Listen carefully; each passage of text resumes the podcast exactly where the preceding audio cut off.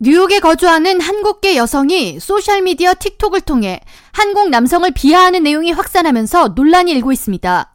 아이디 K부티 제니를 통해 메이크업 관련 영상을 게시하고 있는 이 여성은 메이크업 시연 장면을 촬영하면서 한국 남성 대다수가 성매매를 경험한 사실이 있다는 통계가 있다고 말하면서 한국 드라마나 K-팝을 통해 연출된 한국 남성에 대한 이미지는 허구일 뿐이라고 단언했습니다. Korean. Okay, so first of all, you're probably into Korean men because you like K-pop or K-dramas, and I really hate to break it to you, but that is just pure fantasy. Guys from K-dramas and K-pop do not exist in real life. There's some crazy statistics I've learned in college, but most Korean men have paid money for prostitution, and I think that's just disgusting, and I, I don't fuck with that.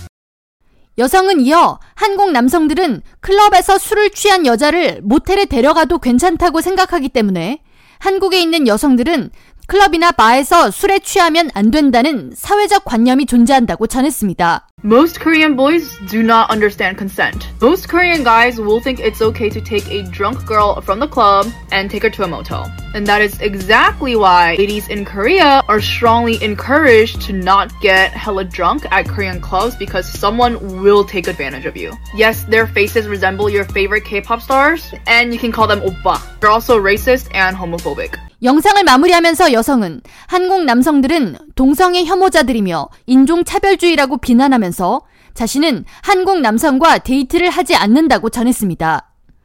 해당 영상은 7일 오전 5시 기준 540만 이상의 조회수를 기록했으며 83만 명 이상이 좋아요 버튼을 눌렀고 6,400개 이상의 댓글을 통해 영상에 대한 비난과 동의가 이어졌습니다. 댓글에는 성급한 일반화의 오류를 범하고 있다는 비난의 내용과 함께 비단 한국 남성뿐 아니라 대부분 남성이 가진 성향을 유달리 한국 남성만 그렇다는 듯 기술하는 것은 옳지 못하다 등의 답글이 달렸습니다.